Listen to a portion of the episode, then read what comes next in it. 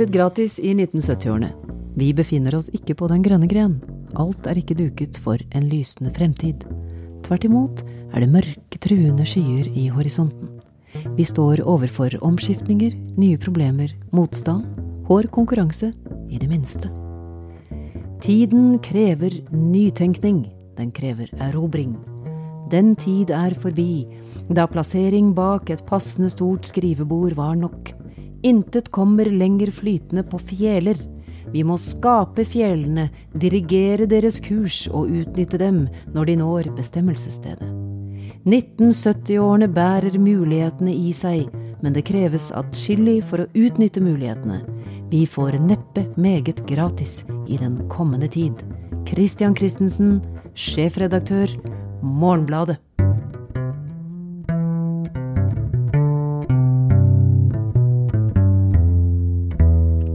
Velkommen til Morgenbladets podkast fra um, arkivet, hva kaller vi det? Easy, Easy listening. Listening. I anledning Morgenbladets 200-årsjubileum. Det er Kari Slottsveen og Håkon Gundersen som eh, sitter her og leser eh, CCs eh, dystopi for det kommende tiår.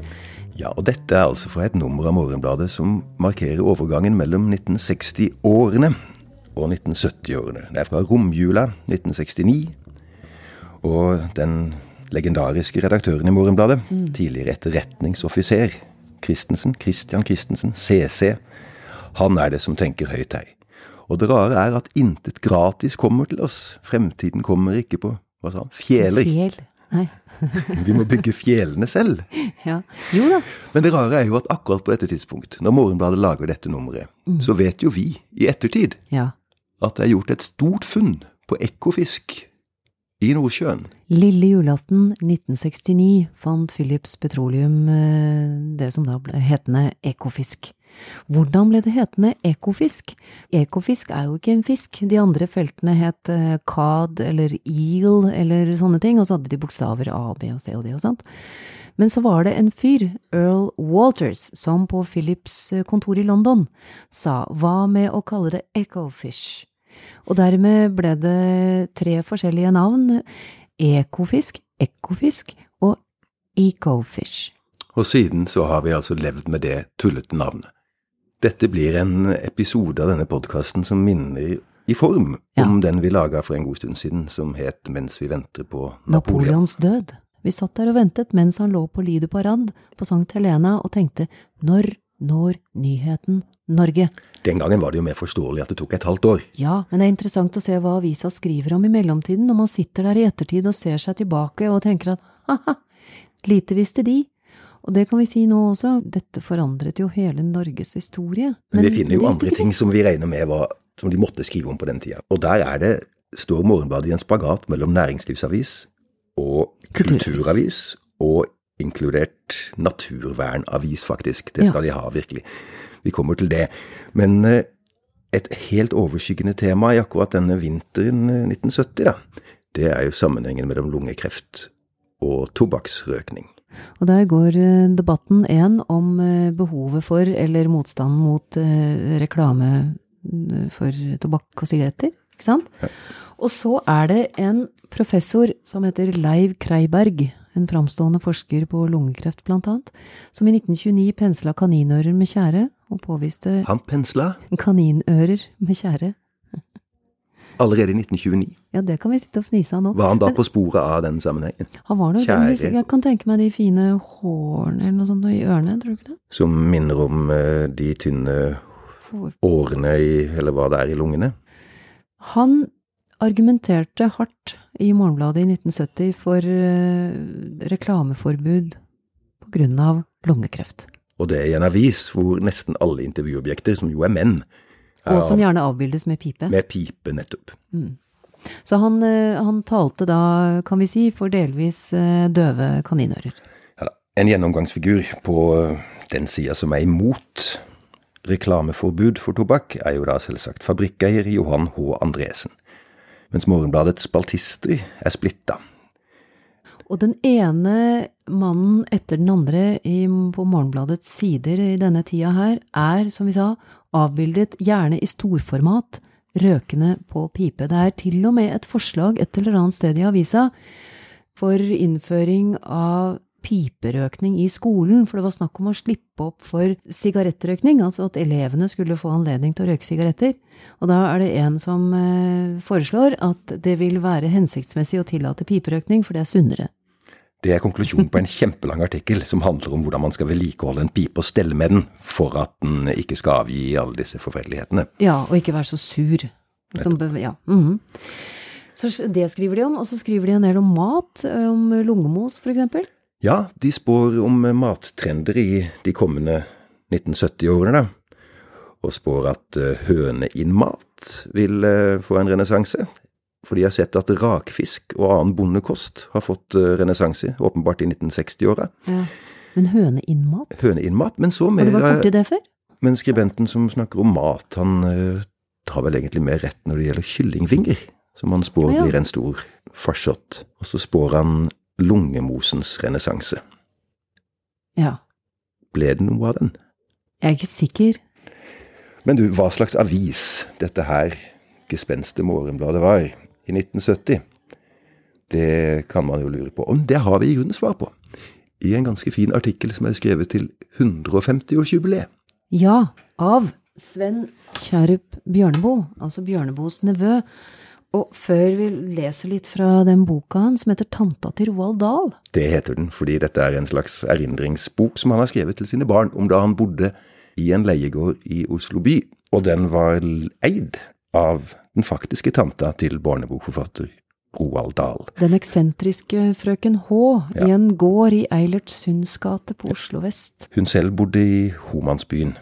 Ja, Mens... i en, en, stor murvilla som Roald Dahl senere omtalte som The Quiet Gloomy House. Og Sven Kjære Bjørneboe er interessant fordi han skrev mye i Morgenhold på den tida, ja. og han representerte det han senere beskrev som langfrakkene.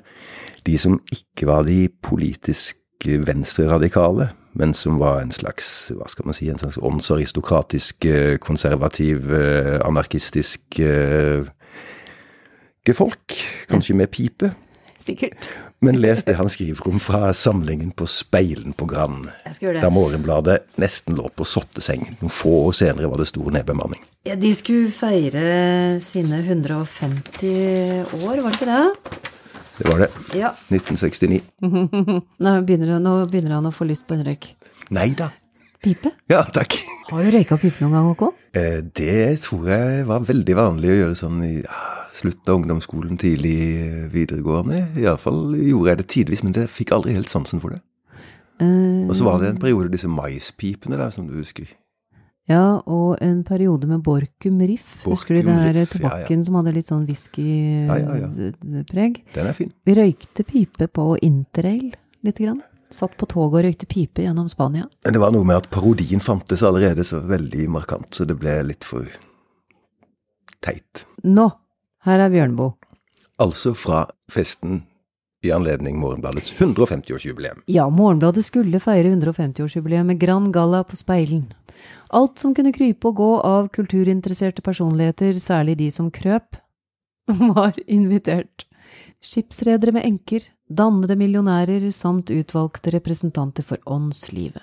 Også undertegnere hadde mottatt invitasjon sammen med to–tre andre jevngamle og faste bidragsytere til Morgenbladet, og Bjørneboe skriver vi skulle representere avisens friske pust, ungdommen, en slags maskotter i dette ellers aldersstegne og fornemme selskap. Akkurat, derav krøp, de var gamle. I praksis, og her kommer vi til hva slags avis Morgenbladet var, i hvert fall sett fra hans ståsted. I praksis eksisterte det et vanntett skott mellom kultur og det redaksjonelt politiske. Redaktøren, major Christensen, med bakgrunn i militær etterretning, så kommunister bak hver en busk og smisket tilsvarende med kapitalfolk. Han skrev aldri om annet. På kultursidene derimot var det høyt under taket og knapt noe tak i det hele tatt. det skriver han. Men det er jo det vi ser i avisa, her vi sitter og blar i den. Men det han eh, nevner, det er jo altså bare på én side her, der hvor du leste den samme Christian Christensens uh, artikkel 'Intet gratis' i 1970-årene. Den der om at um, intet kommer lenger flytende på fjeler. Mm. Vi må skape fjellene og dirigere deres kurs. Det er et eller annet med det bildet hans der som minner om det som avisa skriver så veldig mye om, og som det er mye bilder av. At disse fjølene egentlig er skip Skipsfartsnasjonen. Også tankskip på den tida. Ja, supertankerne. Nettopp. Og en som også skriver i Morgenbladet, og som jeg syns bare hans, bare han alene eksemplifiserer den der schizofrenien som Sven Kjerre Bjørneboe snakka om. Han heter Arnljot Strømme Svendsen, og han var professor i økonomi i Bergen. Han var samtidig en kulturlivets mann. Han hadde all verdens verv. Jeg tror han lever fortsatt, faktisk. Kjempegammel, snart 100. Men han eh, hadde all verdens verv på den nasjonale scenen og i alt i kulturlivet og, og sånn. Men samtidig var han shippingøkonom. Og han skriver masse i denne her eh, Se frem mot 70-tallet-avisa i romjula 1969. Et løsen for næringslivet i 1970-årene burde være tilbake til kulturen. Ikke av idealitet alene, men av nødvendighet. Næringslivet har medansvar for å tilfredsstille sekundære behov, som skjønnhetssans og formsans. Behovene er sammenvevet, og man kan ikke tilfredsstille de primære og neglisjere de øvrige behov. Og sånn holder det på, i en slags evig appell til at uh, kulturen må inn i næringslivet. Det rare er jo at akkurat det året som olja ble funnet, da, eller det var lille julaften 69, men i 1970 er det store naturvernåret, rett og slett. Og det skriver også Morgenbladet masse om, og går inn for vern av bysentrum, og sånn som Hans Strømme Svendsen har nevnt, han er tidlig motstander av bil i by. Han sier om Bergen at byen og bilen, en av dem må vike, så han tar til orde for et bilfritt sentrum uhyre tidlig og får støtte av Morgenbladet. Og på samme tid skriver Motespalten i Morgenbladet samme år at uh, tiden er nå inne for carcoats, behovet for behagelige klesplagg, når man kjører bil, og med tanke på at man uh, tilbringer uh, rundt en femtedel av livet i bil, så virker dette klesplagget fornuftig. De skriver også om hvorvidt papirklær har fremtida for seg, og viste til at i USA er det, blitt, er det blitt veldig stort. Jeg kan huske at det fantes vindjakker i papir, og også reklamejakker. Ja. Far min jobba for, eh, for, Siemens og reiste mye, og han kom tilbake med en sånn, hva kaltes det, en sånn bomber jacket, du vet det der litt sånn boblete, korte jakkene? Ja, sånn flyverjakke, eller ja, nettopp. Ja, skikkelig stas med en reklame for en eller annen racerbil på ryggen. Men den i var papir? Hvit. I papir. Jeg gikk ja. med den. Jaha. Og så husker jeg at jeg, og dette er fælt å innrømme det, men jeg, altså, jeg stjal en papirtruse på butikken der vi bodde, på Nesodden. Jeg vet ikke hva jeg skal være mest overraska over, at det fantes papirtruser, eller at du i det hele tatt stjal. Ja, det, og at du stjal det. Jeg var et barn, og så hang det papirtruser, og det var sånn Kunne de vaskes? Nei, nei, jeg tror ikke det. Nei, nei. De hang i butikken? Ja, de hang i butikken, akkurat som eh, tyggisene kunne gjøre. Ja, du stjal ikke fra snora? Nei, nei da, de hang i sånne lange remser, og så var de i små pakker, altså én og én truse oppover, og så kunne man bare rive av og kjøpe en truse. Så jeg sto og fiklet med den, husker jeg, og var med moren min i butikken, og så løsnet den, den trusepakka. Og den var jo så liten, litt som en sånn femkronestykke eller noe sånt, og så putta jeg den i lommen, og kom hjem og satt og brettet den ut på rommet mitt og syntes at det var fint. Du må ha forsøkt den? Ja da, men den var jo altfor svær. Jeg var jo et lite barn. Men jeg husker den veldig godt. Den var i et slags mykt papir, og det var strikk rundt beina og midjen. Og så var det masse små blomster på. I blått og grønt og rødt. Det kom jo engangs av mange produkter på den tida her. Ja. Engangskamera. Men det var meninga at dette skulle bare brukes én gang. Morgenbladet ser fremover også på tekstilfronten og om slengbukser, som de har sett komme. Ja, det tror de ikke noe på. De tror at det var bare et blaff. Men det var det jo ikke. Det varte jo fra 1970 og i alle fall til 78, vil jeg tro. Men papirklær har de ikke noe tro på, selv om det er stort i USA. For Norges del, da. Men derimot nylon, eller nylon, Ja. som man sa. Og den diskusjonen om nylon eller nylon, Ja. den konkluderer de med at det bør hete nylon på norsk. Året 1970 blir til, eller det skrider frem utover vinteren, og vi leter etter stoff om oljefunnet på Ekofisk, da. Men Håkon, nyttårsaften 1969 i Morgenbladet. Det, vi, leter, vi sitter jo nå og venter på at uh, nyheten om uh, Ekofisk-funnet i Nordsjøen vil uh, eksplodere i norske aviser. Forandre norsk historie og sånn. Men det skjer jo ikke så mye. Det er som vi sa, det er lommos og niks slengbukser, mote, husmannskost, eh, tobakksrøykning osv. Men her er det et intervju, skjønner du. Eh, Om olje. ja, eller nærmest selvfølgelig med Norske Skjell. Administrerende direktør Egil Ellingsen intervjues. Og Her sier han blant annet størstedelen av oljen vil sannsynligvis også bli liggende igjen i jorden, fordi det ikke vil lønne seg å drive ut mer enn en viss andel, spesielt når atomkraftbølgen virkelig får fart på seg. Nettopp. Men da snakker han altså om eh, olja som finnes i verden, Ja. og ikke om den norske. Og han har tro på atomkraftbølgen, ja.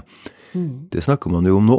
Ja, og Morgenbladet spør her, når man ser på denne utviklingen, så ser det altså ut som om atomkraften kommer akkurat i det riktige øyeblikket. Og da svarer eh, Egil Ellingsen her at ja, det kan man si, men man kan vel også si at atomkraften kommer etter en lang periode av voldsom teknologisk utvikling, som igjen er en følge av den rikelige tilgang vi har hatt på energi i form av kull og olje. I debatten om kreften er piperøking nå blitt et alternativ til sigarettrøkningen, sier presidenten i Oslo Stoppklubb, direktør Reidar A. Marum til Morgenbladet. Også ledende kreftforskere innrømmer nå at piperøkning er vesentlig mindre skadelig enn sigarettrøkning, og her er vi onsdag 25. mars 1970 i Morgenbladet.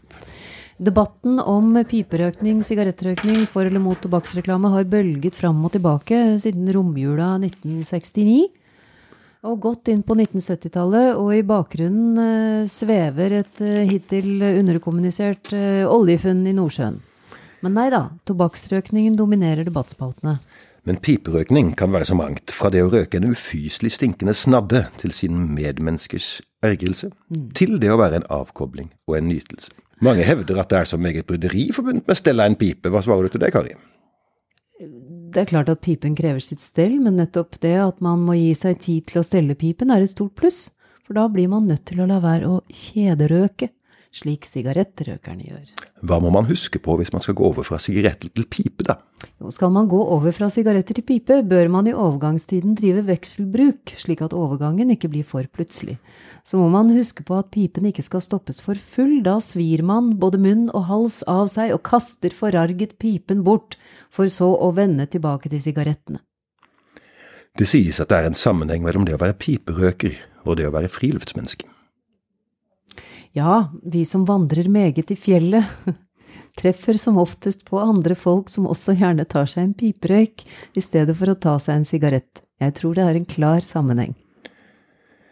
Også når det nå er snakk om å la skolebarn få røyke på skolen, synes jeg det måtte være et nyttig kompromiss å tillate piperøkning, men nekte sigarettrøkning. Hvordan ser de på det? Jeg har latt meg fortelle at sigaren, i likhet med pipen, skal være vesentlig mindre farlig enn sigaretten, antagelig fordi temperaturen i sigarspissen er lavere enn i sigaretten. Altså sigarettrøykene er skarpere.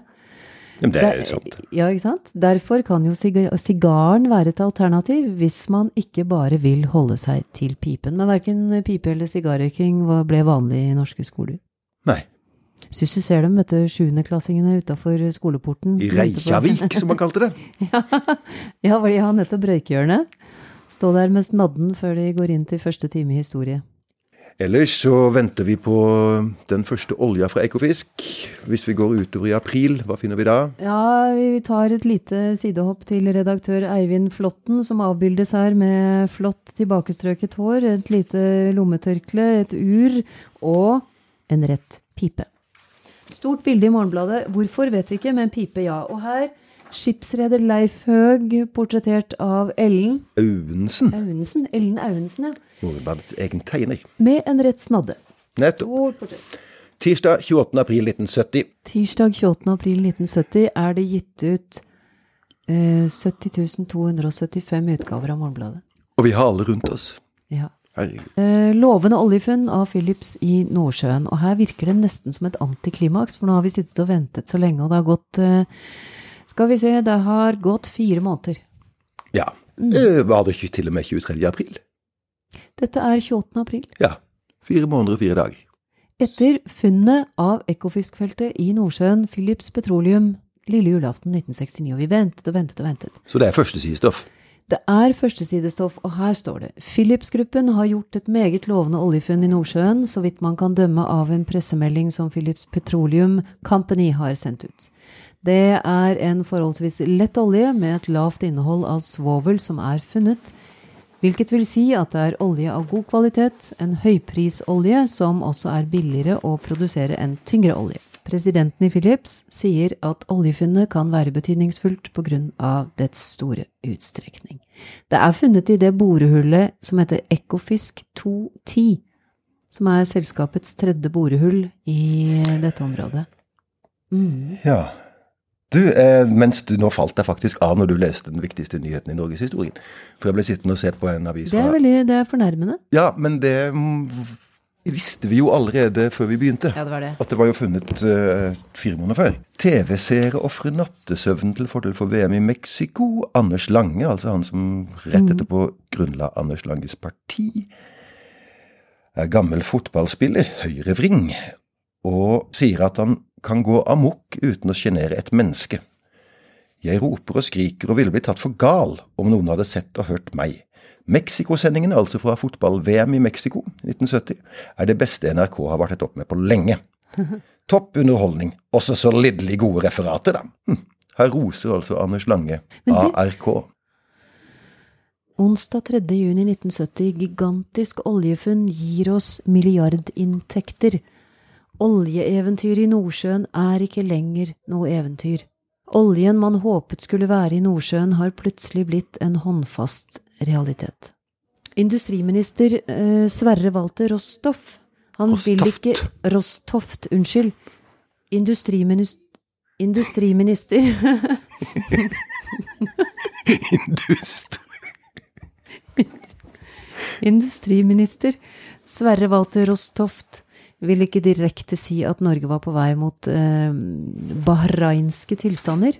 Men eh, det er ikke vanskelig å skjønne at de endelige testresultater fra Ekofisk-hullene hadde gitt industriministeren en meget positivt syn på fremtidsutsiktene for Norges vedkommende. Skal vi nå høre hans egen røst? Ja, og det er litt uh, seinere. Det er i september i uh, en Skoleradio.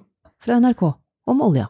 Vi har spurt industriminister Sverre Walter Rostoft om hvilken økonomisk betydning oljen kan få for landet vårt. Og den kan komme til å bety forferdelig mye. Den kan faktisk innlede en helt ny æra her i Norge. Vi tenker på at bare dette ene funnet som er gjort, altså Ekofisk-funnet, for å bruke et uttrykk fra avisene, det vil jo formodentlig kunne gi den norske stat en, et sted mellom 100 og 500 millioner kroner per år i en 20-årsperiode. Og skulle man da også finne flere, eh, gjøre flere funn, noen for 62, som vi nå skal åpne opp, så er det klart at det kan bety en veldig stor innsprøytning av midler til dette landet uten at vi i og for seg har utgifter. Og hvordan avtalene blir for de funn som gjøres noen for 62, det er jo opp til oss, selvfølgelig. Og vi kommer til å kjøre hardt for å få så mye igjen som, som mulig. Men en viss rimelighet må det jo være i, i alt. Staten skal jo også oppføre seg noenlunde anstendig. Dermed må en jo kunne si at Morgenbladets formaning 'intet gratis' i 1970-årene ble gjort til skamme, så godt som. Gratis og gratis ble av, ja ja. Den tid er forbi da plassering bak et passende stort skrivebord var nok. Det var det du sa i starten her. Det er riktig. Ja. Intet kommer lenger flytende på fjeler. Nei. Det er for så vidt sant. Vi må skape fjellene. Og det gjorde de jo for så vidt. Dirigere deres kurs og utnytte dem når de når bestemmelsesstedet. Her kom altså olja på et fat. I 1970 offentliggjort, først 28. april, og så i juni er vi der. Um, det som hadde vært interessant, hadde jo vært å lage en kontrafaktisk oljehistorie. Hva om oljen ikke hadde vært funnet? Hvor hadde Norge vært da? Men det skal vi ikke. For vi endte med et eh, plask i Ekofisk. Og her er vi nå, og her avslutter vi. Vi må skape fjellene. Ja. Denne dagen kan bli en merkedag i vår økonomiske historie. Jeg håper de forventninger som knytter seg til oljeproduksjonen, vil bli innfridd. Det vil føre Norge inn i rekken av de oljeproduserende land med de fordeler og de plikter det medfører for landet vårt.